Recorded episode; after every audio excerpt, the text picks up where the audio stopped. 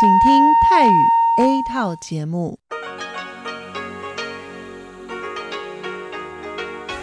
ที่นี่สถานีวิทยุเรดิโอไต้หวันอินเตอร์เนชันแนล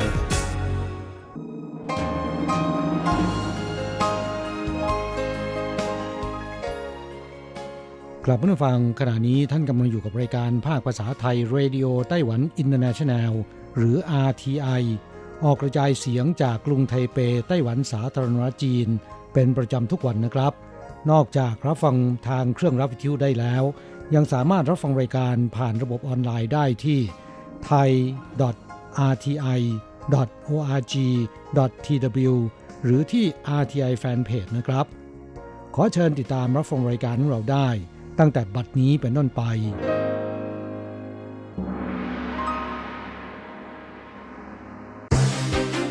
ลำดับแรก ขอเชิญติดตามรับฟัง ข่าวประจำวัน สวัสดีครับ คุณผู้ฟังที่เคารพ ข่าววันศุกร์ที่ 16 สิงหาคม พุทธศักราช 2562 รายงานโดยผมแสงชัย กิตติภูมิวงหัวข้อข่าวที่สำคัญมีดังนี้ ประธานาธิบดีไช่หวนเริ่มเคลื่อนไหวหาเสียงเลือกตั้ง คาดหวังดำรงตำแหน่งต่ออีกสมัย นายจ้างให้ลูกจ้างพักงานโดยไม่จ่ายค่าจ้างกระทบแรงงานนับพันคน เพิ่มขึ้นทำสถิติครั้งใหม่โมบายเปเมนต์ไต้หวันแพร่หลายเกินกว่า 90%คาดว่าบรรลุเป้าหมายเร็วขึ้น ต่อไปเป็นรายละเอียดของข่าวครับ การเลือกตั้งใหญ่ปี 2020 ใกล้เข้ามา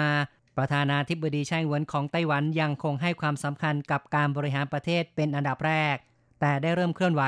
จัดตั้งสำนักงานเลือกตั้งส่วนกลาง และหน่วยงานสนับสนุนระดับท้องถิ่น เจ้าหน้าที่ของพรรค DPP ซึ่งเป็นพรรครัฐบาลกว่า 20 คน เข้าประจำการในสำนักงานเลือกตั้งแล้ว ทางพรรค DPP เริ่มให้การสนับสนุนต่อประธานาธิบดีไช่หวนในด้านการจัดทำกำหนดการที่ไม่เกี่ยวข้องกับราชการ เตรียมพร้อมการเลือกตั้งปี 2020 ประธานาธิบดีไช่หวนเริ่มกิจกรรมหาเสียง ร่วมกับกลุ่มผู้สนับสนุนจากสาขาอาชีพต่างๆ ซึ่งเป็นองค์กรระดับท้องถิ่น พร้อมทั้งเร่งเผยแพร่ผลงาน การบริหารงาน ผ่านสื่อโซเชียล ประสานระหว่างทำเนียบประธานาธิบดีสำนักนายกรัฐมนตรี และพรรค DPP ตลอดจนร่วมกิจกรรมกลุ่มพี่สาวน้องสาว DPP ประธานาธิบดีใช่เรียกร้องทุกฝ่ายทำหน้าที่ในฐานะตัวแทนของประธานาธิบดี ในการช่วยแก้ไขข่าวปลอม และช่วยเผยแพร่ผลงานของประธานาธิบดี ต่อไปครับเป็นเรื่องการพักงานโดยไม่จ่ายค่าจ้าง กระทรวงแรงงานแถลงว่าสิ้นสุด 15 สิงหาคมนายจ้างและลูกจ้าง หารือลดเวลาทำงาน รับมือภาวะเศรษฐกิจ ซึ่งก็คือการพักงานโดยไม่จ่ายค่าจ้าง นายจ้างดำเนินมาตรการนี้ 26 ราย กระทบลูกจ้าง 2,012 คน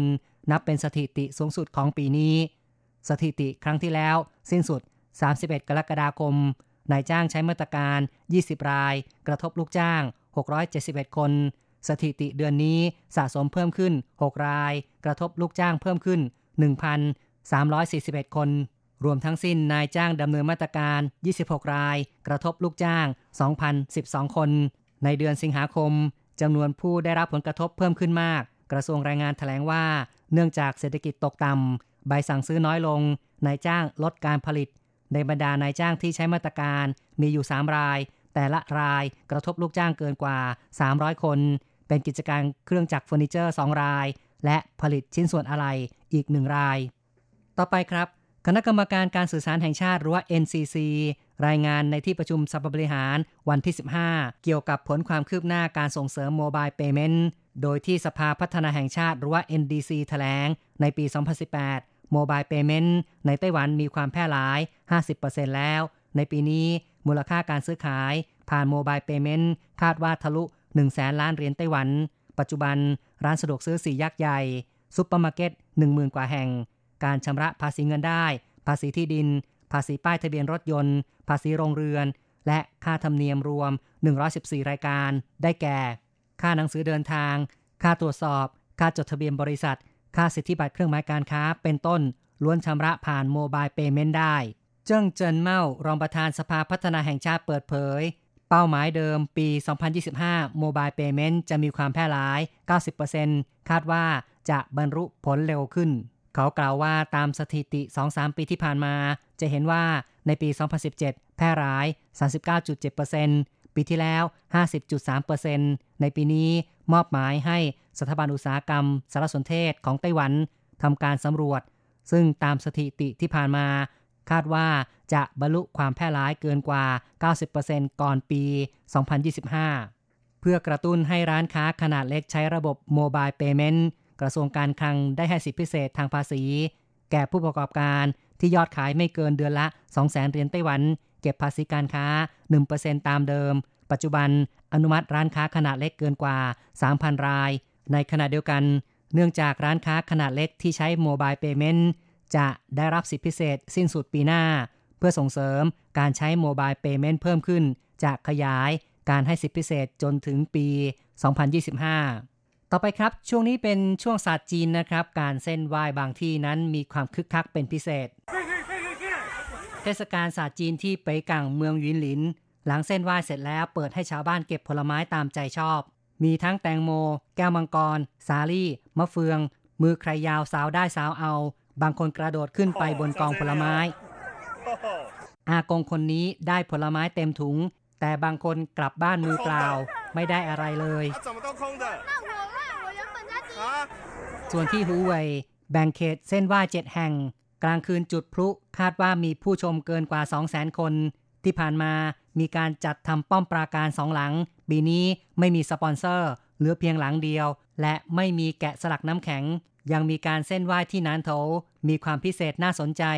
สัตวแพทย์จังฟังเจอ ดูแลด้านการช่วยเหลือสัตว์ป่าบอกว่า กระรอกมีจำนวนมาก จึงเส้นไหว้ด้วยอาหารกระรอก บนโต๊ะล้วนแต่เป็นอาหารสัตว์สำหรับกระรอกและเต่าเป็นต้น หวังว่าคนและสัตว์ในโลกและปรโลกล้วนปลอดภัย เนื่องจากพวกเขาดูแลสัตว์ป่าที่บาดเจ็บ การเส้นไหว้ด้วยอาหารสัตว์ จะได้นำไปเลี้ยงสัตว์ได้ด้วย ต่อไปครับ ชาวหลงไต้หวันบุกตลาดรัสเซีย คณะกรรมการการเกษตรนำคณะผู้แทนสินค้าเกษตรหลายราย ขยายตลาดรัสเซีย ตามนโยบายมุ่งเหนือ จะจัดประชุมเจรจา จับคู่ธุรกิจที่มอสโก ระหว่าง 21 ถึง 22 สิงหาคม วางแผนนำสินค้ามะม่วงกะหล่ำปลี ชาอูหลง ไปขยายตลาด แนะนำสินค้าคุณภาพดี รสชาติเลิศ ให้ประเทศทางเหนือได้รู้จัก รัสเซียเป็นประเทศพื้นที่ใหญ่ที่สุดของโลก ประชากร 150 ล้านคน เนื่องจากสภาพภูมิอากาศหนาวจัด จึงมีการนำเข้าสินค้าเกษตรจำนวนมาก ในปี 2018นำเข้าผลไม้ 5,080 ล้านเหรียญสหรัฐ เศรษฐกิจรัสเซียดีขึ้น ประชากรมีรายได้เพิ่มขึ้น คณะกรรมการการเกษตรเร่งบุกตลาด ส่งผลไม้เมืองร้อน รวมทั้งสินค้าสัตว์น้ำอาหารแปรรูป ใบชา ไม้ดอก เป็นต้น คาดหวังเจรจาธุรกิจ สร้างโอกาสการค้าระยะยาว เฉินเทียนโซ่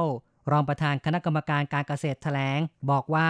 ชาอูหลงของไต้หวัน ได้รับความนิยมมากในรัสเซีย เป็นโอกาสดีในการบุกเบิกขยายการส่งออก อีกข่าวหนึ่งนะครับ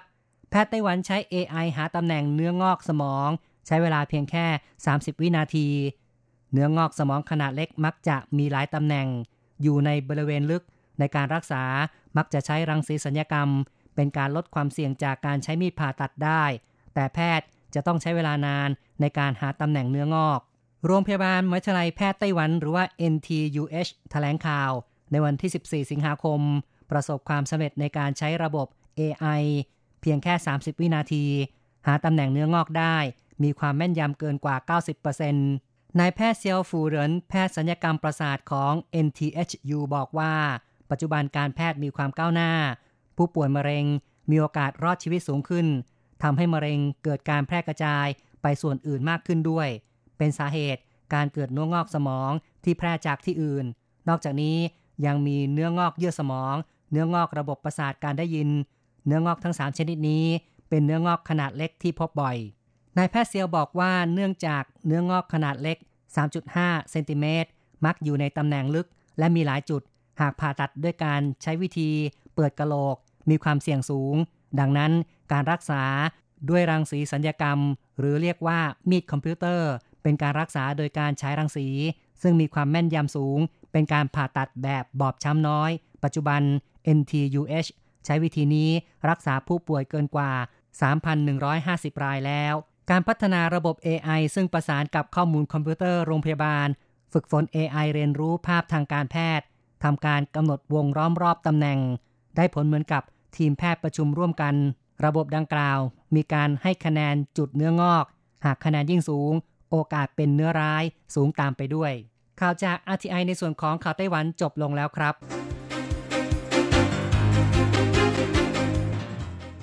สวัสดีค่ะ คุณผู้ฟัง RTI ที่เคารพทุกท่านขอต้อนรับเข้าสู่ช่วงของข่าวต่างประเทศและข่าวประเทศไทยกับดิฉันมณพรชัยวุฒิมีรายละเอียดของข่าวที่น่าสนใจดังนี้ เตือนเมืองหลวงอินโดนีเซียอาจจมน้ำถึง1ใน3ถ้าไม่มีการแก้ไข กรุงจาการ์ตานะคะ ตั้งอยู่ในเขตแผ่นดินไหวและเป็นเขตหนองน้ำเพราะเป็นที่บรรจบของแม่น้ำถึง 13 สายซ้ำเติมด้วยการพัฒนาอย่างไร้การควบคุมนะคะทำให้มีการจราจรหนาแน่น พังเมืองไร้ประสิทธิภาพ และมีการสูบน้ำใต้ดินขึ้นมาใช้อย่างแพร่หลายทำให้ดินสุดตัว บางพื้นที่นะคะสุดมากถึง 10 นิ้วต่อปี หรือ 2 เท่าของที่เกิดขึ้นกับเมืองใหญ่ตามชายฝั่งทั่วโลก และบางพื้นที่นะคะ ต่ำกว่าระดับน้ำทะเลแล้ว 4 เมตรทำให้ประชากร 10 ล้านคนในเมืองหลวงแห่งนี้สี่ยงอันตรายจากภัยพิบัติทางธรรมชาติ โดยเฉพาะอุทกภัยนะคะที่เกิดขึ้นเป็นประจำในช่วงมรสุม และมีแนวโน้มรุนแรงขึ้นเนื่องจากระดับน้ำทะเลที่สูงขึ้นจากภาวะโรคร้อน ประธานาธิบดีโจโกวิโดโดนะคะ ได้ทวิตข้อความเมื่อไม่นานมานี้ว่าจะย้ายเมืองหลวงไปยังเกาะโบเนียว ขณะที่ทางการจาการ์ตาค่ะพยายามทำทุกหนทางเพื่อบรรเทาปัญหา โดยได้อนุมัติโครงการสร้างหมู่เกาะเทียมนะคะ มูลค่า 40,000 ล้านดอลลาร์สหรัฐ บริเวณอ่าวจาการ์ตาค่ะทำหน้าที่เสมือนแนวกันชนบริเวณทะเลชวา และสร้างกำแพงชายฝั่งขนาดใหญ่ แต่ไม่สามารถรับรองได้นะคะ ว่าจะแก้ปัญหาได้หรือเปล่า เพราะเคยมีการสร้างกำแพงคอนกรีตตามชายฝั่งที่เสี่ยงจมน้ำมาแล้ว ในที่สุดกำแพงก็ร้าวค่ะ และทำให้น้ำทะเลไหลเข้าท่วมพื้นที่เหล่านี้ญี่ปุ่นระบุการทดสอบขีปนาวุธของเกาหลีเหนือไม่เป็นภัยคุกคาม นายกรัฐมนตรีชินโซอาเบะของญี่ปุ่นระบุนะคะว่าแม้การทดสอบขีปนาวุธของเกาหลีเหนือในเช้าวันนี้ จะไม่เป็นภัยต่อความมั่นคงของญี่ปุ่น แต่ญี่ปุ่นก็จะให้ความร่วมมือกับพันธมิตร ในการรับมือการทดสอบขีปนาวุธของเกาหลีเหนือ ซึ่งเชื่อว่ามีขึ้นเพื่อกดดันสหรัฐและเกาหลีใต้ที่กำลังจะจัดการซ้อมรบร่วมกัน เกาหลีเหนือนะคะ ได้ยิงขีปนาวุธไม่ทราบชนิด 2 ลูกค่ะตกลงในทะเลตะวันออก หรือทะเลญี่ปุ่นนะคะ การยิงขีปนาวุธของเกาหลีเหนือครั้งนี้ นับเป็นครั้งที่ 6 ค่ะตั้งแต่เดือนกรกฎาคมขณะที่นักวิเคราะห์ด้านความมั่นคงนะคะ ระบุว่าในการทดสอบยิงขีปนาวุธที่ผ่านมานั้น มีขีปนาวุธพิสัยใกล้ชนิดใหม่รวมอยู่ด้วย ขีปนาวุธชนิดใหม่นี้นะคะทำให้เกาหลีเหนือเนี่ยมีศักยภาพเพิ่มขึ้นในการโจมตีเป้าหมายทั่วเกาหลีใต้ รวมถึงฐานทัพสหรัฐบริษัทสตาร์ทอัพเม็กซิโกสร้างต้นไม้ประดิษฐ์ดูดมลพิษเท่าต้นไม้จริงกว่า 300 ต้น บริษัท BiomiTech นะคะ ซึ่งเป็นหนึ่งในธุรกิจสตาร์ทอัพของเม็กซิโก สร้าง BioUrban ค่ะ ต้นไม้ประดิษฐ์ที่สามารถดูดมลพิษในอากาศ ได้เท่ากับต้นไม้จริง 368 ต้น มีโครงสร้างเป็นโลหะสูง 4.2 เมตร กว้างเกือบ 3 เมตร ดูคล้ายต้นไม้ผสมกับอาคารสูงระฟ้าสมัยใหม่ ใช้สาหร่ายเซลล์เดียวฟอกอากาศคาร์บอนไดออกไซด์และสิ่งสกปรกในอากาศ ให้กลายเป็นออกซิเจนกลับคืนสู่สภาพแวดล้อม เป็นกระบวนการทางธรรมชาติคล้ายกับการที่ต้นไม้ ดูดซับมลพิษในอากาศและผลิตออกซิเจนบริษัทเผยว่าต้องการให้ย่านคนเดินเท้านะคะ ปั่นจักรยานและพักผ่อนหย่อนใจ ที่ไม่สามารถปลูกต้นไม้ได้เนี่ยมีอากาศที่สะอาดขึ้น ซึ่งตอนนี้ก็ได้ติดตั้งต้นไม้ไปแล้ว 3 ต้นนะคะ อยู่ที่เมืองปวยบลาในเม็กซิโกค่ะ ประเทศโคลอมเบียและประเทศปานามานอกจากนี้ยังมีโครงการจะติดตั้งในประเทศตุรกีอีก 2 ต้น ในกรุงเม็กซิโกซิตี้และก็เมืองมอนเตเรของเม็กซิโกด้วยนะคะ ราคาต้นไม้ประดิษฐ์เริ่มต้นที่ 50,000 ดอลลาร์สหรัฐค่ะขึ้นกับสถานที่ติดตั้ง กรุงเม็กซิโกซิตี้นะคะมีประชากรกว่า 20 ล้านคนค่ะ มีการแจ้งเตือนภัยมลพิษทางอากาศอยู่เสมอนะคะ สาเหตุมาจากยวดยานพาหนะที่แล่นอยู่กว่า 5 ล้านคัน ควันพิษจากโรงงานอุตสาหกรรม และภูเขาไฟโปโปกาเตเปตล์ค่ะ ที่กินพื้นที่นะคะ หลายรัฐทางตอนกลางของประเทศ มียอดเขาสูงเป็นอันดับ 2 ของโลก และอยู่ห่างจากกรุงเม็กซิโกซิตี้ไปทางตะวันออกเฉียงใต้ 70 กิโลเมตร องค์การอนามัยโลกเตือนว่า แต่ละปีค่ะทั่วโลกมีคนเสียชีวิตจากมลพิษในอากาศมากถึง 7 ล้านคน ต่อไปเป็นข่าวจากประเทศไทยค่ะ กทมตรวจเข้มมาตรฐานรถพยาบาลพร้อมให้บริการ 24 ชั่วโมง พลตำรวจเอกอัศวินขวัญเมืองผู้ว่าราชการกรุงเทพมหานครนะคะ เป็นประธานพิธีเปิดโครงการตรวจรับรองรถบริการการแพทย์ฉุกเฉินนะคะ ในระบบบริการการแพทย์ฉุกเฉินกรุงเทพมหานคร ประจำปีพุทธศักราช 2562 โดยมีคณะผู้บริหารกทม ผู้บริหารสำนักการแพทย์และผู้แทนหน่วยงานที่เกี่ยวข้องเข้าร่วม โดยการดำเนินการตรวจรับรองปีนี้ค่ะ ได้ตรวจรับรองรถบริการการแพทย์ฉุกเฉินระดับสูงครบทั้ง 9 โซนพื้นที่เรียบร้อยแล้ว ตั้งแต่เดือนกรกฎาคมนะคะ มีรถเข้ารับการตรวจทั้งสิ้น 150 คัน ผลตรวจรับรองนะคะ ทั้งในเรื่องอุปกรณ์เครื่องมือรวมถึงตัวรถเนี่ยเป็นไปตามมาตรฐานสามารถให้บริการช่วยเหลือประชาชนได้อย่างมีประสิทธิภาพ และหลังจากนี้ค่ะจะดำเนินการตรวจรับรองรถพยาบาลนะคะ ระดับปฏิบัติการฉุกเฉินเบื้องต้นพื้นฐานค่ะรวมกว่า 1,000 คัน ให้เสร็จสิ้นภายในเดือนกันยายน เพื่อให้ประชาชนมั่นใจในคุณภาพ และมาตรฐานการให้บริการการแพทย์ฉุกเฉินของกทมประชาชนนะคะสามารถสังเกตรถที่ผ่านการตรวจรับรองได้นะคะ จากสติกเกอร์ซึ่งติดด้านข้าง เป็นสัญลักษณ์รูปดาว 6 แฉกค่ะ ด้านบนมีคำว่า Bangkok EMS นะคะ และด้านล่างจะมีคำว่ากรุงเทพมหานคร พร้อมระบุปีพศที่ตรวจ ผู้ว่ากทมกล่าวว่าการให้บริการการแพทย์ฉุกเฉินเนี่ยเป็นภารกิจที่กทมให้ความสำคัญ เพราะสถานการณ์ฉุกเฉินนะคะ ทั้งภัยสาธารณะอุบัติเหตุ หรือการเจ็บป่วยรุนแรงต่างๆเนี่ยเป็นเรื่องที่อาจเกิดขึ้นได้ตลอดเวลาส่งผลให้การขอใช้บริการด้านการแพทย์ฉุกเฉินในปัจจุบันเพิ่มสูงขึ้นอย่างรวดเร็ว กทมจึงต้องมีการเตรียมพร้อมในการให้บริการ โดยเฉพาะเรื่องคุณภาพมาตรฐานลดบริการการแพทย์ฉุกเฉินที่ออกให้บริการเพื่อให้มีความพร้อมสำหรับดูแล และส่งต่อผู้ป่วยฉุกเฉินได้อย่างทันท่วงที ทั้งนี้ตั้งแต่ 1 ตุลาคมพุทธศักราช 2561 ถึง 31 กรกฎาคมพุทธศักราช 2562 การแพทย์ฉุกเฉินให้บริการแก่ประชาชนเป็นจำนวน 64,185 ครั้ง กทมขอบคุณทุกหน่วยบริการนะคะที่มีส่วนร่วมในการผลักดันบริการการแพทย์ฉุกเฉินให้สามารถดำเนินงานได้อย่างมีประสิทธิภาพสามารถช่วยเหลือประชาชนด้วยดีตลอดมา และจะรักษามาตรฐานและพัฒนาประสิทธิภาพให้ดียิ่งขึ้นต่อไป เพื่อสร้างความมั่นใจความปลอดภัยในชีวิต และเพื่อให้ประชาชนมีคุณภาพชีวิตที่ดี ดังนั้นหากประชาชนนะคะ เกิดการบาดเจ็บเจ็บป่วยฉุกเฉินเนี่ยให้รีบโทรแจ้งค่ะที่เบอร์ 1669ศูนย์เอราวัณเพื่อประสานรถพยาบาลนะคะ ให้การช่วยเหลือเร่งด่วนฟรีตลอด 24 ชั่วโมงทททเตรียมจัดเทศกาลท่องเที่ยวสมุย Festival 2019 การท่องเที่ยวแห่งประเทศไทยหรือททท พร้อมด้วยผู้ว่าราชการจังหวัดสุราษฎร์ธานี และตัวแทนผู้ประกอบการการท่องเที่ยวและภาคเอกชนของอำเภอสมุยจังหวัดสุราษฎร์ธานีนะคะ ได้ร่วมกันแถลงข่าวเตรียมจัดงานเทศกาลท่องเที่ยวเกาะสมุยครั้งที่ 4 หรือสมุย Festival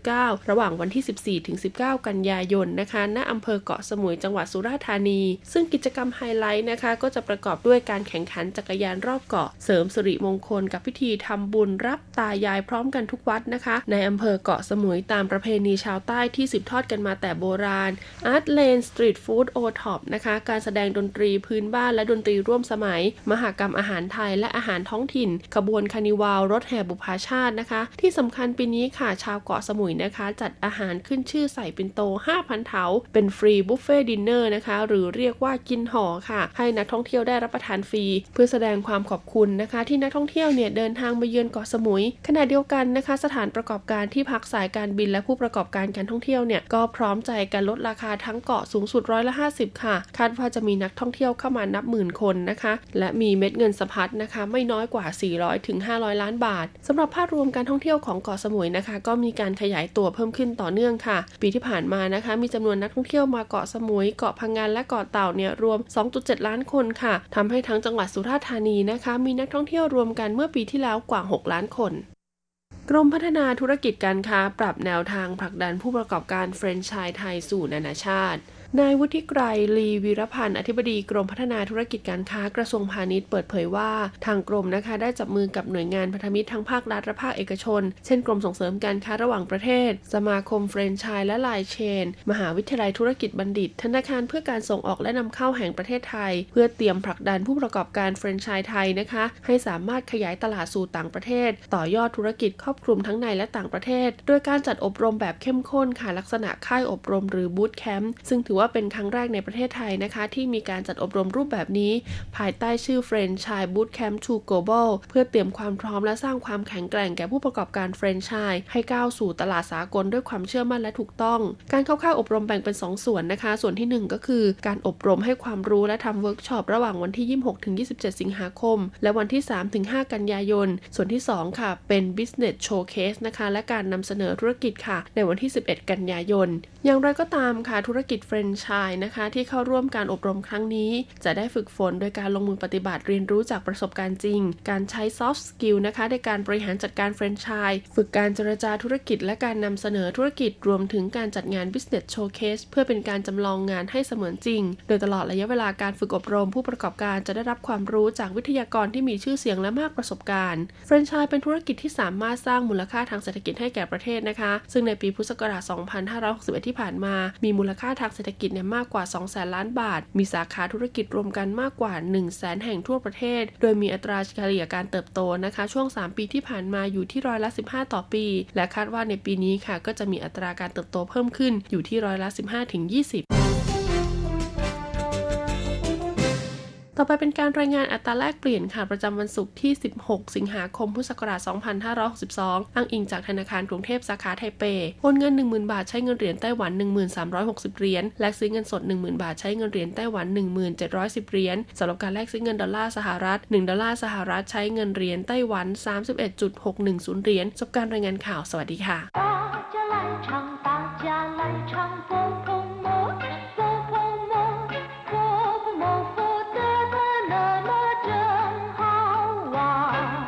สวัสดีครับเพื่อนฟัง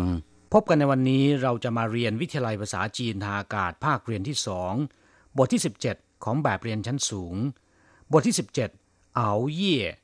อดหลับอดนอน หรือว่านอนดึกตอนที่หนึ่งในบทนี้นะครับเราจะมาเรียนสนทนาภาษาจีนกลางที่เกี่ยวกับการนอนดึก ซึ่งอาจจะเป็นเพราะว่าเร่งทำการบ้านหรือว่าทำรายงานให้เสร็จ และผลของการนอนดึกที่จะทำให้ร่างกายสุดโทรมว่า ในภาษาจีนควรจะพูดอย่างไร 第十七课，熬夜一课文。已经十一点半了，怎么还不睡呀？我在赶一篇报告，弄完了就去睡。你先睡吧。熬夜最伤身体，明天再写不行吗？今日事今日毕，要是赶不出来，即使去睡也睡不好。好吧，我不打扰你了，你快写吧。第十七课。 เอาเย่อีบทที่ 17 นอนดึก ตอนที่หนึ่งคำว่าเอาเย่แปลว่าการนอนดึก หรือว่า อดหลับอดนอน อดตาหลับขับตานอนลำพังเฉพาะคำว่าเอาคำเดียวเนี่ยแปลว่า ทนทรมาน ซึ่งส่วนมากจะหมายถึงชีวิตที่ยากจนข้นแค้น ส่วนคำว่าเย่นะครับ แปลว่าราตรี แปลว่ากลางคืน เช่นจิงเย่ก็คือคืนนี้ เย่ปัน กะกลางคืนเป็นต้น เอาเย่ก็คือ อดหลับอดนอน ไม่ใช่ว่านอนไม่หลับนะครับ แต่เป็นการอดตาหลับขับตานอนเพื่อทำอะไรสักอย่างหนึ่งที่ต้องการให้แล้วเสร็จ จนดึกดื่นค่อนคืนก็ยังตั้งหน้าตั้งตาทำต่อไป เพื่อให้แล้วเสร็จให้ได้นะครับ เรียกว่า เอาเย่ต่อไปมาอธิบายความหมายของประโยคในสนทนาบทนี้ ซึ่งเป็นการสนทนากันระหว่างสองสามีภรรยานะครับ ภรรยาเป็นฝ่ายพูดขึ้นมาว่า 已经十一点半了怎么还不睡啊ห้าทุ่มครึ่งแล้วทำไมยังไม่นอนล่ะคำว่าหยีจิง เป็นศัพท์วิเศษ แสดงถึงเรื่องราวได้เสร็จสิ้นหรือว่าผ่านเลยไปแล้วนะครับ เรียกว่าหยีจิง十一点半แปลว่า11โมงครึ่งหรือห้าทุ่มครึ่งก็ได้ ขึ้นอยู่กับว่าพูดตอนไหนนะครับ เพราะว่าในภาษาจีน ขณะที่พูดถึงเวลาเนี่ยมักจะนิยมพูด1นาฬิกาถึง 12นาฬิกาเท่านั้น ซึ่งอาจจะมีความหมายสองอย่าง แต่โดยมากแล้วเนี่ยการพูดถึงเวลา ชาวจีนมักจะนิยม เติมคำว่าช่างวูซึ่งแปลว่าก่อนเที่ยง หรือช่าวูแปลว่าหลังเที่ยงกำกับไว้ด้วย อย่างเช่นช่างวูสิบเดียนป้นก่อนเที่ยงสิบเอ็ดโมงครึ่งอีจิงสิบเดียนป้นละห้าทุ่มครึ่งแล้ว怎么还不睡啊ทำไมยังไม่นอนล่ะช่วยแปลว่านอน ถ้าจะพูดให้เต็มคำนะครับก็คือช่วยเจ้านอนหลับ怎么还不睡啊ทำไมยังไม่นอนล่ะ ผู้เป็นสามีตอบว่า我在赶一篇报告弄完了就去睡你先睡吧ผมกำลังเร่งทำรายงานฉบับหนึ่งทำเสร็จแล้วจะไปนอน หรือเรียบร้อยแล้วจะไปนอน คุณเข้านอนก่อนเถิด我在赶แปลว่าผมกำลังเร่งกันแปลว่า เร่งรัด เร่งมือ我在赶一篇报告一篇แปลว่าชิ้นหนึ่ง ฉบับหนึ่ง เป็นสับบอกจำนวนนะครับ ซึ่งโดยมากแล้วเนี่ยจะเป็นสับบอกจำนวนของแผ่นกระดาษ รายงานอีเพียนเป้าเก้าก็คือ รายงานฉบับหนึ่ง เป้าเก้าแปลว่ารายงานนะครับอีเพียนเป้าเก้ารายงานฉบับหนึ่ง หรือว่ารายงานชิ้นหนึ่ง我在赶一篇报告 ผมกำลังเร่งทำรายงานฉบับหนึ่ง นุ่งหวานละ่ะจิ้วชี่ช่วยทำเสร็จเรียบร้อยแล้ว จะเข้านอน นุ่งหวานละ่ะ แปลว่า เรียบร้อยแล้ว หรือว่าทำเสร็จแล้วจิ้วชี่ช่วยก็จะเข้านอนหนี่เซียนช่วยบะคุณนอนก่อนเถิด หรือว่าคุณเข้านอนก่อนเถิดเซียนแปลว่าก่อนหนี่เซียนช่วยบะคุณเข้านอนก่อนเถิด ผู้เป็นภรรยาพูดขึ้นมาด้วยความห่วงใยว่า 熬夜最伤身体明天再写不行吗นอนดึกทำลายสุขภาพมากที่สุด พรุ่งนี้ค่อยเขียนไม่ได้หรือเอาเย่อธิบายไปแล้วเมื่อสักครู่นะครับ ก็คือ นอนดึกหรือว่าอดหลับอดนอนจุ้ยช่างเส้นถี่ทำลายสุขภาพที่สุดเลยช่างแปลว่าทำลาย แปลว่าบาดเจ็บหรือว่าบาดแผลจุ้ยช่างก็คือทำลายที่สุดเส้นถี่แปลว่า ร่างกาย หรือว่าแปลว่าสุขภาพ ในที่นี้หมายถึงสุขภาพนะครับจุ้ยช่างเส้นถี่แปลว่าทำลายสุขภาพมากที่สุด明天再写不行吗พรุ่งนี้ค่อยเขียนไม่ได้หรือ明天ก็คือพรุ่งนี้再写ค่อยเขียนคำว่าใจแปลว่าอีกครั้งหนึ่ง แปลว่าซ้ำแปลว่า ค่อยก็ได้นะครับใจเสียก็คือ ค่อยเขียนใหม่不行吗ไม่ได้หรือ 明天再写不行吗พรุ่งนี้ค่อยเขียนไม่ได้หรือ สามีตอบบอกว่า今日事今日毕要是赶不出来即使去睡也睡不好งานในวันนี้ต้องเสร็จในวันนี้ ถ้าเร่งออกมาไม่ได้ แม้นจะไปนอนก็หลับไม่สนิทจิงรื่อแปลว่าวันนี้ชื่อแปลว่าเรื่องราว แปลว่าธุระ หรือแปลว่างาน จิงรื่อชื่อก็คืองานในวันนี้ ธุระในวันนี้จิงรื่อปี้คำว่าปี้แปลว่า จบ หรือว่าเสร็จ หรือว่าเรียบร้อยจิงรื่อปี้ก็คือ ให้จบในวันนี้จิงรื่อชื่อจิงรื่อปี้งานในวันนี้หรือธุระในวันนี้ ให้จบหรือว่าเสร็จในวันนี้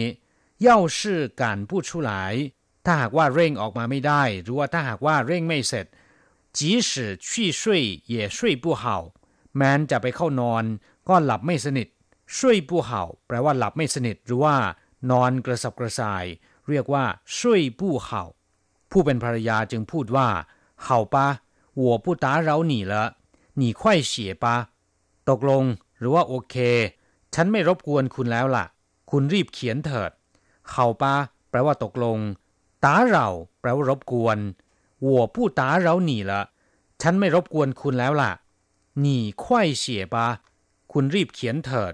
คำว่าควายแปลว่า รีบ แปลว่าเร็ว แปลว่าเร่งก็ได้นะครับหนีควายเสียบาคุณรีบเขียนเถิด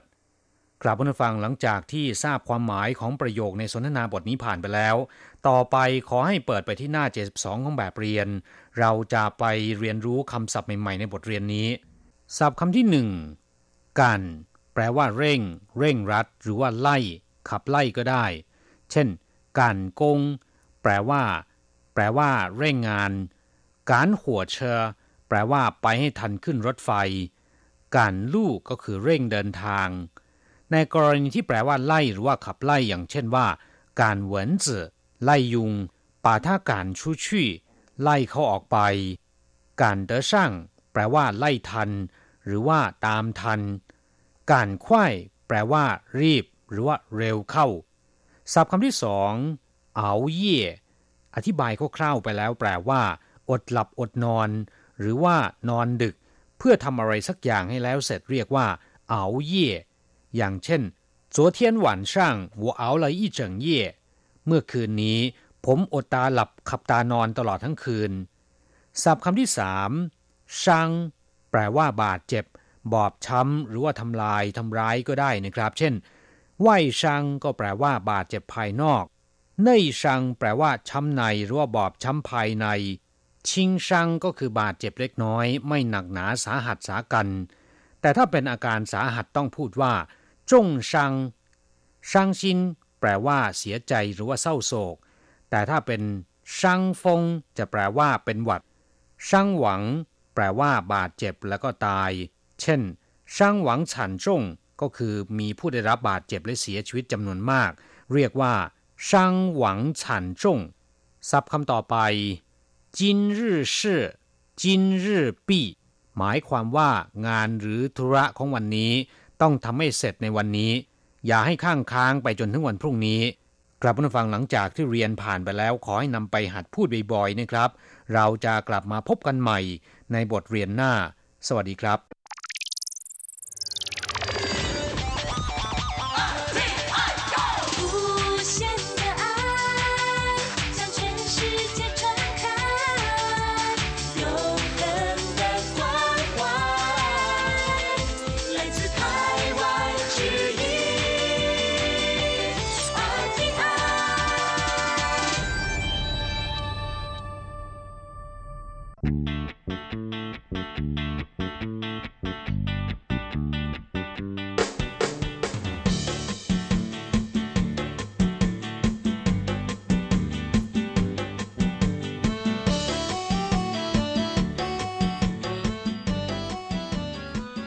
ครับผู้ฟังขณะนี้ท่านกำลังอยู่กับรายการภาคภาษาไทย RTI เอเชียสัมพันธ์นะครับ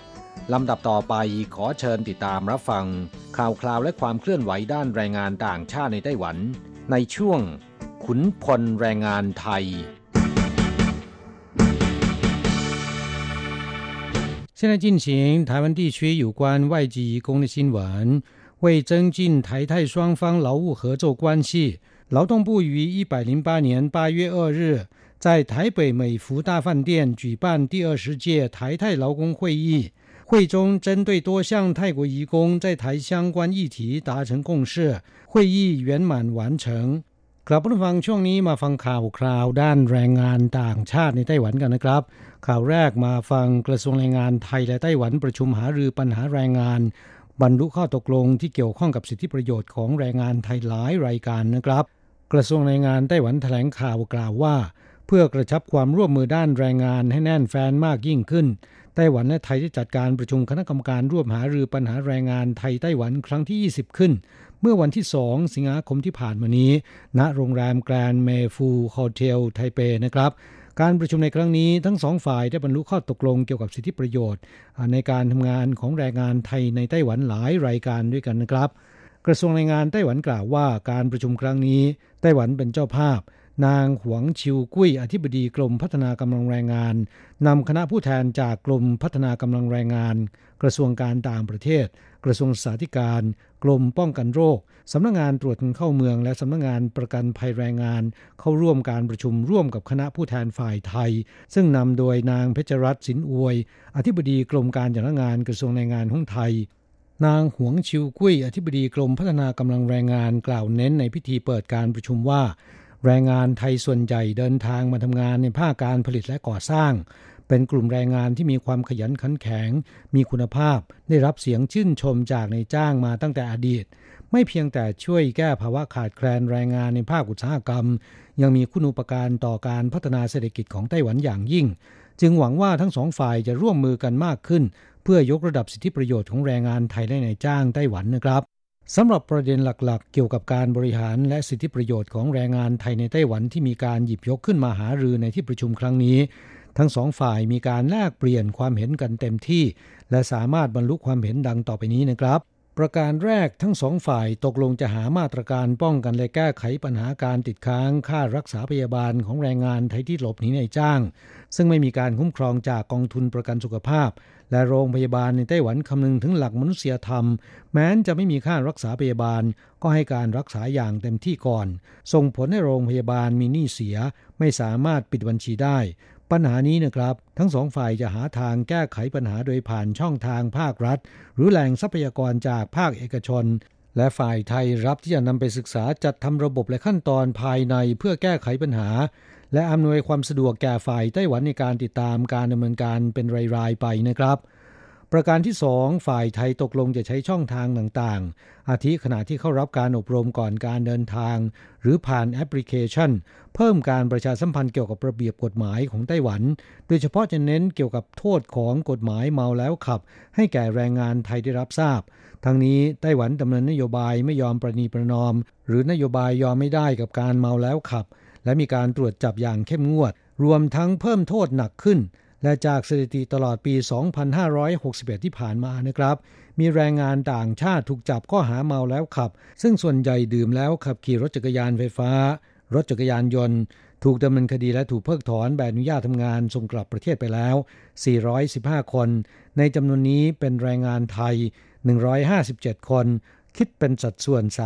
37.8%นะครับ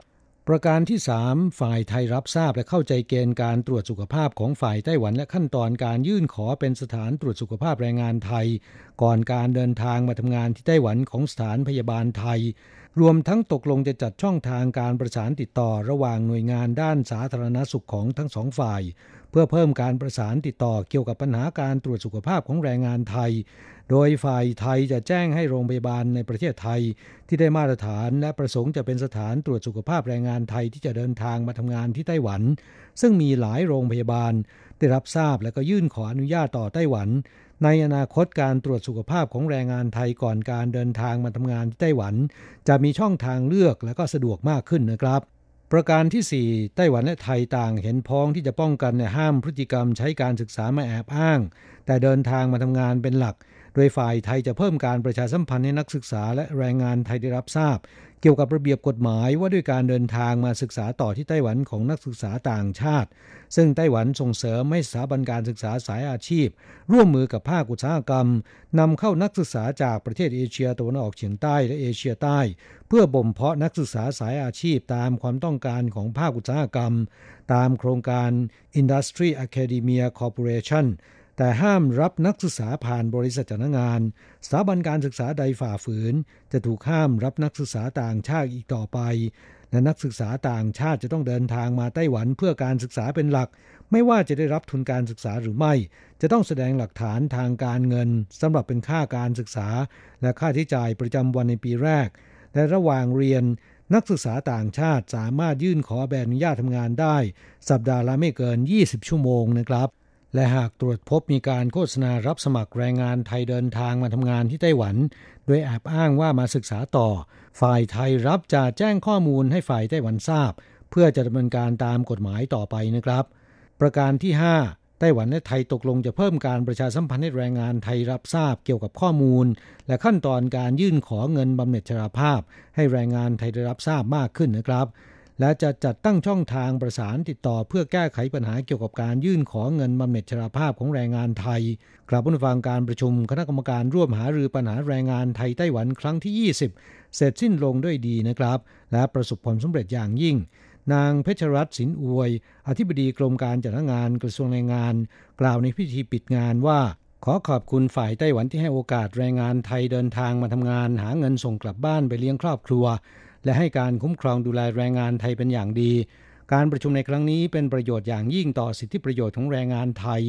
โดยฝ่ายไทยจะนำผลการประชุมกลับไปดำเนินการสารต่อ เพื่อให้ก่อเกิดประโยชน์แก่แรงงานไทยต่อไป ส่วนฝ่ายไต้หวันก็รับจะนำไปดำเนินการคุ้มครองสิทธิประโยชน์แรงงานไทยให้ดียิ่งขึ้นนะครับ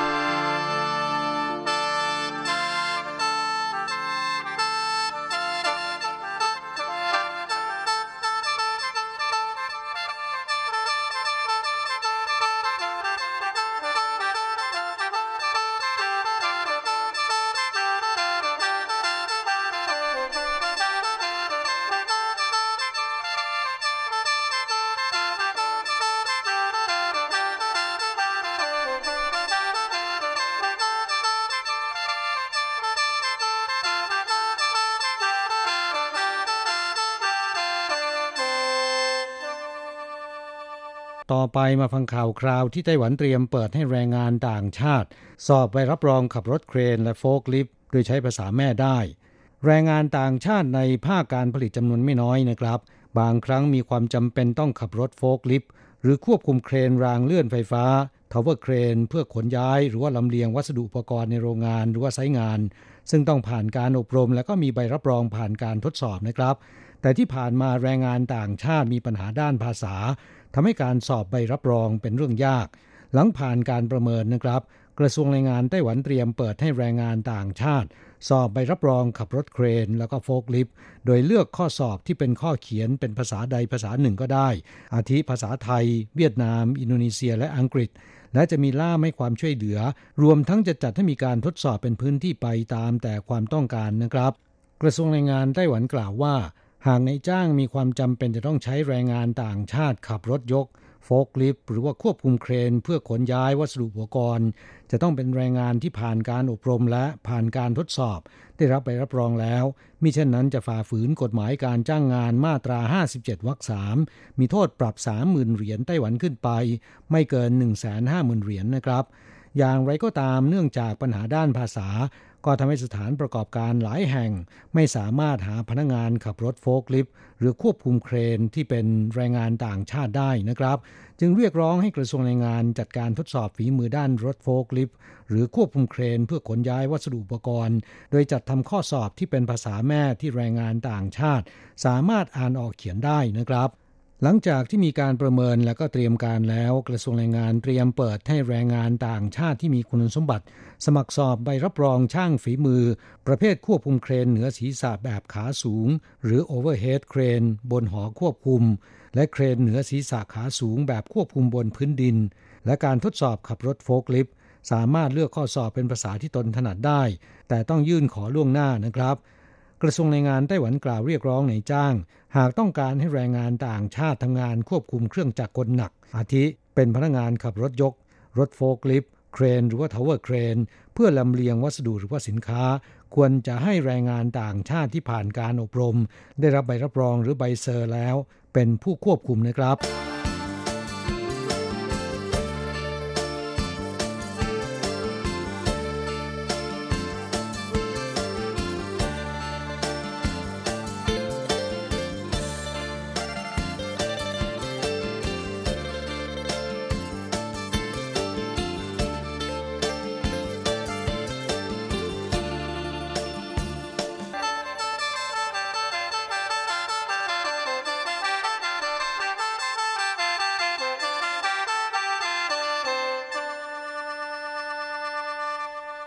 ต่อไปมาดูผลงานของสายด่วนคุ้มครองแรงงาน 1955 ณ เดือนมิถุนายนปีนี้ รับเรื่องร้องทุกข์และให้บริการคำปรึกษาสะสมไปแล้ว2ล้าน3แสน7หมื่นครั้งนะครับ กลับมาฟังเพื่อให้การคุ้มครองสิทธิประโยชน์ของแรงงานต่างชาติอย่างทันท่วงที และดำเนินการแก้ไขหรือช่วยเหลือปัญหาความเดือดร้อนของแรงงานต่างชาติได้อย่างมีประสิทธิภาพ กระทรวงแรงงานไต้หวันได้จัดตั้งสายด่วนคุ้มครองแรงงานต่างชาติ 1955 ตั้งแต่ 1 กรกฎาคม 2552 นะครับ เมื่อแรงงานต่างชาติและก็นายจ้างมีข้อพิพาทปัญหาความเดือดร้อนหรือว่าแปลภาษา สามารถขอรับความช่วยเหลือจากระบบรับเรื่องร้องทุกข์ ด้วยการโทรศัพท์ไปยังสายด่วน 1955 ซึ่งเป็นโทรศัพท์เลขหมายพิเศษที่ไม่ต้องเสียค่าใช้จ่าย ต่อมาเมื่อวันที่ 7 พฤศจิกายน 2559 ได้ขยายการบริการครอบคลุมไปถึงแรงงานท้องถิ่นด้วย และเปลี่ยนชื่อเป็นสายด่วนคุ้มครองแรงงาน 1955 ปัจจุบันมีล่าม 5 ภาษานะครับจำนวน 45 คน ในจำนวนนี้เป็นล่ามภาษาไทย 6 คน คอยให้บริการรับสายตลอด 24 ชั่วโมง เมื่อได้รับข้อร้องทุกข์แล้วนะครับ ก็จะส่งต่อให้หน่วยงานที่เกี่ยวข้องของไต้หวัน เช่นกองแรงงานท้องที่สำนักงงานตรวจคนเข้าเมือง และสถานีตำรวจเป็นต้น เพื่อดำเนินการแก้ไขปัญหาความเดือดร้อนของแรงงานต่างชาติตลอด 24 ชั่วโมงนะครับ จากข้อมูลของกระทรวงแรงงานณสิ้นเดือนมิถุนายนปีนี้ สายด่วนคุ้มครองแรงงาน รับโทรศัพท์ร้องทุกข์ และก็ให้บริการคำปรึกษาสะสมแล้ว2ล้าน3แสน7หมื่นครั้ง ในจำนวนนี้นะครับเป็นโทรศัพท์ขอคำปรึกษาด้านกฎหมายมากกว่า1ล้าน8แสน1หมื่นครั้ง ร้องทุกข้อพิพาททางแรงงานทั่วไป1 9 0 0 0 0 คดี ร้องทุกคดีเร่งด่วน เช่นลวนลามทางเพศหรือถูกทำร้ายร่างกายเป็นต้น 12,000 คดีนะครับ แรงงานต่างชาติที่ร้องเรียนผ่านสายด่วนคุ้มครองแรงงาน 1955 และก็ได้รับความช่วยเหลือโอนย้ายไปทำงานกับนายจ้างใหม่กว่า 20,000 ราย เรียกคืนเงินค่าจ้างค้างจ่าย หรือเงินชดเชยจากนายจ้าง 1,430 ล้านเหรียญไต้หวันนะครับจำนวนผู้ใช้บริการจำแนกตามสัญชาติ แรงงานเวียดนามใช้บริการมากที่สุดนะครับครองสัดส่วน 47.31% ตามด้วยอินโดนีเซีย 27.4%อันดับ 3 ได้แก่แรงงานฟิลิปปินส์12.05%แรงงานไทยใช้บริการ 6.02%ในส่วนของผู้ใช้บริการที่เป็นนายจ้าง บริษัทจ้างงานและชาวไต้หวัน ซึ่งส่วนใหญ่จะถามปัญหาการบริหารในการว่าจ้างแรงงานต่างชาติ รวมถึงแจ้งข้อมูลแรงงานต่างชาติผิดกฎหมาย มีประมาณ 7.59%นะครับ และช่วงเวลาที่ใช้บริการมากที่สุดได้แก่นอกเวลาทำการ เช่นกลางคืนและวันหยุด 50.5%ช่วงเวลาทำการ 49.5%นะครับ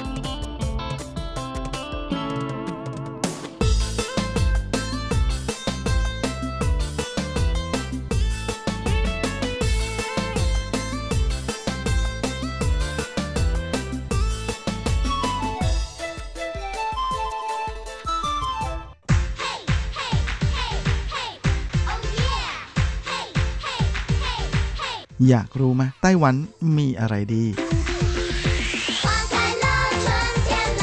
ขยับเข้ามาสิ จะบอกให้ กับอะไรๆในไต้หวันเวอร์ชันเดี่ยวไมโครโฟน สวัสดีครับคุณฟังทุกท่านลาสำหรับสัปดาห์นี้อะไรๆในไต้หวันก็กลับมาพบกับคุณฟังแล้ว เช่นเคย แลาสำหรับสัปดาห์นี้นะฮะมาหลังจากที่ทางตอนเหนือรอดพ้นจากไต้ฝุ่นไปหมัดหมาดนะฮะก็ไม่นึกเหมือนกันว่าทางภาคใต้จะมาโดนหางเลขของพายุโซนร้อนที่ไม่ได้เข้าไต้หวันเสียด้วยซ้ำนะแต่ว่าได้รับอิทธิพลนะฮะจากพายุโซนร้อนที่กำลังเข้าญี่ปุ่นอยู่ขณะนี้นะฮะดึงให้พายุทางฝากตะวันตก เฉียงใต้นะซึ่งก็คือทางไต้หวันตรงนี้เนี่ยดึงให้มีเมฆฝนนะมาตกหนักมากทางภาคใต้นะเมื่อช่วงท้ายๆ สัปดาห์ที่ผ่านมานะก็เป็นอะไรที่ค่อนข้างจะผิดปกติอพอสมควรทีเดียว เพราะแหมไม่ได้มีไต้ฝุ่นมาอยู่ใกล้ๆเลยด้วยซ้ำนะแต่ดันได้รับอิทธิพลจากพายุไต้ฝุ่นที่อยู่ห่างไกลเป็นแบบแหมเป็นพันกิโลเมตรเลยก็หวังว่าเพื่อนๆ ผู้ฟังที่อยู่กันทางภาคใต้ของเกาะไต้หวันนั้นก็ จะสามารถผ่านวิกฤตฝนตกหนักครั้งนี้ไปได้ด้วยดีนะครับ เพราะมันเป็นอะไรที่ไม่ธรรมดาทีเดียวนะกับปริมาณฝนที่ตกมาหนักมากระดับเดียวกับไต้ฝุ่นเข้าเลยนะจนทำให้ต้องมีการประกาศหยุดงานทั้งที่ไถหนาน แล้วก็ที่เกาสงและสำหรับช่วงนี้ในไต้หวันนั้นอากาศก็ค่อนข้างจะดีนะฮะยิ่งกลางค่ำกลางคืนนั้นหลายที่นะฮะพอหลังจาก ฝนผ่านไปนะฟ้าก็จะใสใช่ไหมก็เป็นอะไรที่เหมาะกับการดูดาวมาก ๆ เลย โดยเฉพาะมีหลายจุดที่เดียวนะที่เหมาะแก่การถ่ายภาพทางช้างเผือกมาก ๆ เลยนะสำหรับใครที่ชอบเล่นกล้องชอบการถ่ายภาพนั้น ก็ควรเลยทีเดียวนะฮะเป็นอะไรที่เหมาะมาก ๆสำหรับช่วงนี้กับการถ่ายภาพท้องฟ้าในยามค่ำคืน ยิ่งเดือนมิถุนาถึงสิงหาคมนะจะเป็นช่วงเดือนที่จะมีโอกาสได้เห็นทางช้างเผือกบนท้องฟ้านานที่สุดนะฮะและในช่วงเดือนสิงหาคมแบบนี้นะฮะทางช้างเผือกนั้นจะเริ่มปรากฏให้เราเห็นนะฮะกลางท้องฟ้าเนี่ยตั้งแต่เวลาประมาณบ่ายสามครึ่งนะแต่ว่าจะมองไม่เห็นเพราะแสงแดดยังแผดเผาอย่างแรงจ้าอยู่นะแต่ก็จะเห็นได้ไปจนกระทั่งถึงเวลาสี่ทุ่มเลยทีเดียว แน่นอนว่าสภาพอากาศที่เหมาะสมคือคืนที่ท้องฟ้าเปิดนะฮะมีเมฆน้อยถึงไม่มีเลย แล้วก็ช่วงระยะเวลาที่เหมาะสมที่สุดนั้นก็คงจะต้องเป็นช่วงประมาณปลายปลายเดือนนะฮะเพราะว่าคืนเดือนมืดจะเป็นอะไรที่เหมาะที่สุดอยู่แล้ว เพราะว่าแสง จันทร์นะฮะจะเป็นเขาเรียกกันว่าเป็นเพชฌฆาตดวงดาว เพราะว่าเมื่อแสงจันทร์ส่องสว่างกลางนภานะฮะเหล่าดวงดารา ก็จะถูกกลบมิดจนเหลือนหายนะแม่วันนี้เจ้าบทเจ้ากรอนจริง ๆ นะครับลาเดือนมืดก็จะมาถึงช่วงปลายเดือนนี้นะครับประมาณ 29 30 สิงหาคมนี้นะครับ โดย 29 ก็จะเป็นวันปิดประตูผีเสียด้วยนะฮะ เป็นวันที่วันสุดท้ายของเดือน 7 ตามปฏิทินจีนนะ ซึ่งก็จะเป็นคืนเดือนมืดพอดี แต่ถึงจะไม่มีโอกาสได้ไปช่วงปลายเดือนฮะสักประมาณวันที่ 25 ตามปฏิทินจีนนะฮะก็คงจะโอเคปีนี้เดือนนี้นับง่ายครับแหมเดือนนี้เป็นอะไรที่แบบจะตรงวันกันเป๊ะๆเลยนะฮะ25 เดือน 7 ก็จะตรงกับ 25 สิงหา ซึ่งก็จะเป็นช่วงที่เริ่มเหมาะกับการชมดาวนะฮะถ่ายภาพทางช้างเผือกไปจนกระทั่งถึงวันที่ 7 ของอีกเดือนหนึ่งนะฮะชูชีถ้านับเป็นตามประเด็นสากลก็จะตั้งแต่ 25 สิงหาไปจนกระทั่งถึงวันที่ 5 กันยานะฮะแหมช่วงนี้ โดยทิศที่จะอมองเห็นทางช้างเผือกได้นั้นนะฮะก็จะต้องอมองไปทางท้องฟ้าทางตะวันออกเฉียงใต้นะฮะซึ่งตรงนั้นเนี่ย จะพอสังเกตหมู่ดาวพฤศจิกนะหมู่ดาวแมงป่อง ซึ่งหางของแมงป่องนั้น ก็จะอยู่ใกล้กับใจกลางของทางช้างเผือกเลยทีเดียว และใครที่ไม่รู้จักดาวบนท้องฟ้านะก็ไม่ยากเลยนะเพราะว่าเดี๋ยวนี้มีแอปครับแหมสามารถดาวน์โหลดแอปฟรีมาใช้งานได้เลยนะฮะมีหลายแอปทีเดียวอย่างเช่น Sky Map ก็มีนะหรือว่า Star Walk 2 Free นะพวกนี้เป็นเว็บเป็นแอปฟรีทั้งนั้นเลย ส่วนสำหรับใครที่อยากจะถ่ายภาพเลยนะฮะมงานนี้คงจะต้องมีอุปกรณ์ที่ค่อนข้างจะพร้อมเลยนะเพราะว่าจะต้องใช้กล้องที่เป็นกล้องถ่ายรูปจริงๆนะฮะกล้องมือถือส่วนใหญ่จะถ่ายไม่ได้นะแต่ว่าอันได้ทราบมาว่านะฮะกล้องของยี่ห้อหัวเว่ยนะฮะ เมด30 Pro นะฮะซึ่งได้รับการยกนิ้วให้เป็นหนึ่งในกล้องที่ถ่ายรูปดีที่สุดในปัจจุบันนั้น สามารถถ่ายภาพดาวได้สวยเหมือนกันนะฮะก็แต่ยังผมยังไม่เคยเห็นภาพที่ถ่ายจริงๆนะหรือว่ายังไม่เคยได้ลองเองก็เลย ไม่รู้เหมือนกันว่าจริงเท็จประการใด แต่ว่าในส่วนของกล้องถ่ายนั้นอันนี้ก็ปล่อยให้เป็นเรื่องของมืออาชีพแล้วกันนะเชื่อว่าเพื่อนฟังหลายท่านน่าจะเก่งกว่าผมเสียอีก โดยมีช่างภาพมืออาชีพเขาแนะนำเอาไว้นะฮะว่าตอนที่จะถ่ายจะต้องใช้เวลาการเปิดชัตเตอร์นะประมาณ 30 วินาทีนะฮะแล้วก็ตั้ง ISO ที่ 3,200 หรือให้สูงกว่านั้น ก็จะสามารถถ่ายภาพทางช้างเผือกสวยๆ ได้แล้ว แต่หลังจากเรารู้เทคนิคแล้วนะทั้งการหาสถานที่ทั้งช่วงเวลาแล้วก็วิธีการถ่ายภาพ สิ่งที่ขาดก็คือจะไปที่ไหนดี ในไต้หวันนั้นก็มีจุดที่เรียกได้ว่าเป็นจุดแนะนำเลยสำหรับการถ่ายภาพดาวนะในเวลากลางคืนโดยเฉพาะยิ่งในส่วนของทางช้างเผือกนะฮะอยู่หลายที่ด้วยกันที่ฮิตๆนั้น ก็อันดับหนึ่งเลยดังมากๆนะก็คือที่เหอพันซานนะบริเวณ อูหลิงนะก็คือจุดที่มีที่จอดรถเยอะ ๆ นั่นแหละนะฮะ เพราะว่าตรงจุดนั้นเนี่ยเป็นลานกว้างๆ แล้วก็ไม่มีไฟด้วยนะ เวลากลางคืนช่วงค่ำคืนมืดๆ นั้น จอดรถสะดวกนะฮะ แล้วก็ไม่ไกลถนนมาก ถือว่าไม่อันตราย ก็เลยเป็นจุดที่มีคนนิยมไปถ่ายดาวกันตรงนี้เยอะนะฮะ แล้วก็นอกจากนี้ก็ยังมีอีกหลายที่นะฮะ อย่างเช่นสำหรับ ในเถาหยวนนั้นก็จะนิยมไปถ่ายกันที่โบสถ์ที่มีชื่อว่าจีกัวไพ่เหล่าเจ้าถัง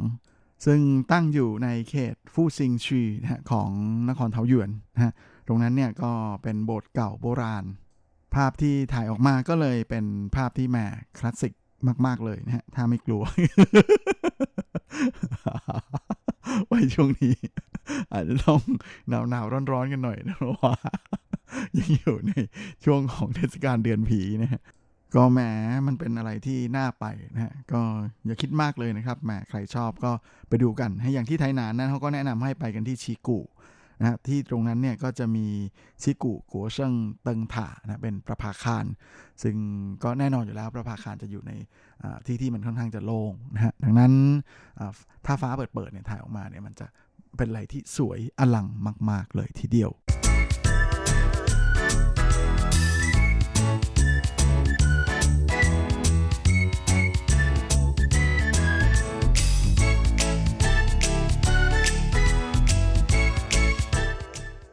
และอีกกิจกรรมหนึ่งที่น่าสนใจในช่วง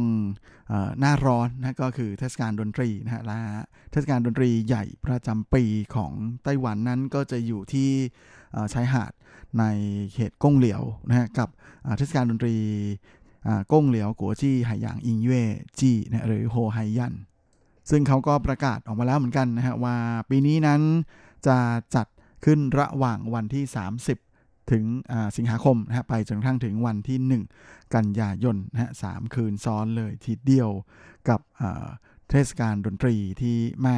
เหล่าวัยรุ่นทั้งหลายในไต้หวันก็น่าจะไปกองรวมกันอยู่ ที่ชายหาดฟูหลงครับ ชื่อนี้ได้ยินแล้วก็คงจะคุ้นหูกันดีนะ เพราะว่า เป็นจุดที่จะมีการจัดเทศกาลประติมากรรมทรายประจำปีนะทุกทุกปีเลยนะฮะแล้วก็อีกกิจกรรมหนึ่งที่จะจัดที่นี่นั่นก็คือเจ้าเทศกาลดนตรีโฮไฮยันนี่แหละนะที่ถือเป็นสองเทศกาลดังที่ทำให้ชื่อของฟูหลงนั้นก็ยังคงเป็นที่โด่งดังในหมู่วัยรุ่นทั้งหลายนะนอกจากการเป็นแหล่งเล่นน้ำทะเล แล้วก็เป็นที่พักตากอากาศ รวมไปถึงยังเคยเป็นแหล่งขายเปี้ยนตังนะฮะของรถไฟชื่อดังนะฮะที่เรียกกันว่าฟูหลงเปี้ยนตังนะฮะขอย้ำว่าเคยเพราะสมัยนี้มันก็มีไปทั่วแล้วนะเหล่า 便當ทั้งหลายนะฮะมันก็จะไม่เหมือนกับที่ฝูหลง มันไม่ได้บรรยากาศในการกินในแบบสมัยก่อนแล้วนะที่แบบจะมีแต่คนมาขายคือ พอโลกมัน สบายมันไปอะไรอย่างรวดเร็วโลกอินเทอร์เน็ตอย่างในทุกวันนี้เนี่ยสิ่งต่างๆ ความคลาสสิกนะความรู้สึกทั้งหลายหลายๆอย่างเนี่ยมันก็รู้สึกจะหายไปนะและแน่นอนว่าฝูหลง 便當ก็เป็นหนึ่งในนั้นนะที่โดนกระแสแห่งโลกาภิวัตน์นะที่ทำให้ความขลังความแบบน่ากินของมันเนี่ยหายไปเยอะเลยทีเดียว โดยความสุดยอดของเทศกาลดนตรีโฮไฮยัน หรือไฮหยางอินเวจีที่ชายหาดฟูหลงนั้นก็เป็นเพราะว่าเป็นเทศกาลดนตรีที่จะมีเหล่าวงดนตรีนะฮะมาสมัครร่วมมากมายนะปีนี้มาสมัครถึง 146 วงนะฮะแล้วก็ต้องมีการคัดเลือกจนสุดท้ายนะคัดออกมาเนี่ยก็มีแค่ 10 วงเท่านั้น ที่จะได้ขึ้นแสดงบนเวทีนะก็เลยเป็นอะไรที่มีแต่ระดับสุดยอดทีเดียวนะฮะจึงถือเป็นเทศกาลดนตรีของเหล่าวงหน้าใหม่วงอันเดอร์กราวทั้งหลายนะที่อยากจะขึ้นเวทีนี้มาก ๆ เลยนะเป็นเหมือนกับโคชิเองแห่งวงการดนตรีใต้ดินของไต้หวันนะเหมือนเป็นสนามเวมบลีย์อะไรอย่างนั้นเลยทีเดียวนะก็เลยเป็นอะไรที่เหล่า วัยรุ่นทั้งหลายจะชอบมากันมาก ๆ เลยนะทั้งรุ่นน้อยรุ่นใหญ่นั้นก็ชอบมาฟังดนตรีกันที่นี่ และที่พิเศษสำหรับปีนี้นั้นเขามีการจัดงานแดนซ์ครั้งแรกโดยใช้ดีเจนะฮะ ซึ่งจะแตกต่างจากที่ผ่านมา เพราะว่าที่ผ่านมาสีสันของเทศกาลรีโฮไฮยันนั้นก็คือวงดนตรีนะฮะที่จะมาเล่นกันแบบแหมยันเช้านะฮะซึ่งมีแต่ความมันนะฮะแต่ว่าในครั้งนี้เนี่ยก็จะเอา ดีเจมาเปิดเพลงด้วยนะฮะก็จะแดนซ์กันให้มันกระจายไปเลยริมหาด และในส่วนของศิลปินที่จะมาขึ้นเวทีนะนอกจากวงที่คัดมาแล้วนะฮะก็ยังมีการเชิญศิลปินดัง ๆ มาขึ้นเวทีมากมายหลายคนและหลายวงเลยนะอย่างเช่นอูชิงฟงนะฮะนักร้องนำของวงโซดากรีนที่ตอนนี้แยกตัวมาเป็นศิลปินเดี่ยว เพิ่งจะ ออกร้องเพลงไปนะมาแฟนๆ รายการที่ฟังบันเทิง .com ด้วยนี่ก็น่าจะรู้เพราะว่าผมเพิ่งหยิบเอางานเดี่ยวของอูชิงฟงมาแนะนำในบันเทิง .com เมื่อสัปดาห์ที่ผ่านมานี้เองนะฮะกลับไปย้อนฟังกันได้นะเราค่อยเตรียมไปฟังอคอนเสิร์ตของเขาที่ริมชายหาดฟูหลงนะฮะซึ่งก็จะเป็นอะไรที่ได้บรรยากาศแบบสุดๆ เลยทีเดียวนะแล้วก็ยังมีวง hardcore แบบ ปาซานเยานะแล้วก็หวังหวันถง MJ116 นะฮะและแถมด้วย Tizzy Bac นะแต่ละคนนั้นก็แต่ละวงนั้นก็ถือว่าเป็นวงดนตรีในระดับที่อยู่แนวหน้าเลยนะฮะสำหรับในส่วนของวงการเพลงไต้หวันนะและก็ยังมีการเชิญวงดนตรีดังๆนะจาก ทั้งต่างประเทศนะหลายประเทศมานะทุกปีก็จะมีวงจากเมืองไทยมาเหมือนกันนะปีนี้ไม่เห็นในข่าวแต่ก็ไม่แน่เหมือนกันนะเอาไว้ช่วงใกล้ๆที่เขาประกาศรายชื่อวง แล้วก็กำหนดการขึ้นเวทีออกมาแล้ว ผมจะหยิบมาฝากเพื่อนฟังกันอีกทีก็แล้วกันนะครับโดยตอนนี้ข่าวเขาบอกแต่เพียงว่าจะมีวงหรือนักร้องนะขึ้นเวทีรวมทั้งหมด 87 กลุ่มนะฮะก็เป็นอะไรที่แม่เยอะมากๆ และที่สำคัญที่สุดกิจกรรมนี้นะฮะเป็น การชมคอนเสิร์ตฟรีไม่มีค่าบัตรผ่านประตู แต่ต้องเสียค่าบัตรเข้าหาดฟูหลงนะครับ แต่ไม่เสียค่าดูดนตรีนะฮะก็คือชายหาดฟูหลงนั้นทางรัฐบาลไต้หวันได้ให้สัมปทานเอกชนไปบริหารนะฮะเขาก็เลยเก็บค่าผ่านประตูนะฮะแต่รู้สึกว่าถ้าใครที่พักในนั้นนะฮะพักค้างแรมก็ในโรงแรมของทางทางทางหาดนะก็จะไม่ต้องเสียค่าบัตรผ่านประตู อันนี้ก็แล้วแต่สะดวกก็แล้วกันนะครับ เพราะว่าส่วนใหญ่นั้นก็ไปดูดนตรีกันถึงเช้าไม่นอนหรือไม่ก็นอนกันริมหาดละเกะละกานะครับแล้วเชื่อว่าถึงเวลาเดี๋ยวจะมีภาพบรรยากาศมาฝากนะ เพราะว่าแหมฮาร์ดไซส์สายลมเสียงดนตรีและบิกินี่จะเป็นของคู่กันอยู่แล้ว ครับและเวลาของรายการสัปดาห์นี้ก็หมดลงซะแล้ว ผมก็คงจะต้องขอตัว ขอลาไปก่อนด้วยเวลาเพียงเท่านี้ เอาไว้เราค่อยกลับมาพบกันอีกครั้งอาทิตย์หน้าเช่นเคย ในวันและเวลาเดียวกันนี้ ส่วนสำหรับวันนี้ก็ขอให้พรให้คุณฟังทุกท่านนั้นโชคดี มีความสุข สุขภาพแข็งแรงแข็งแรงกันทุกนาทุกคนเฮ้งๆและสวัสดีครับ无限的爱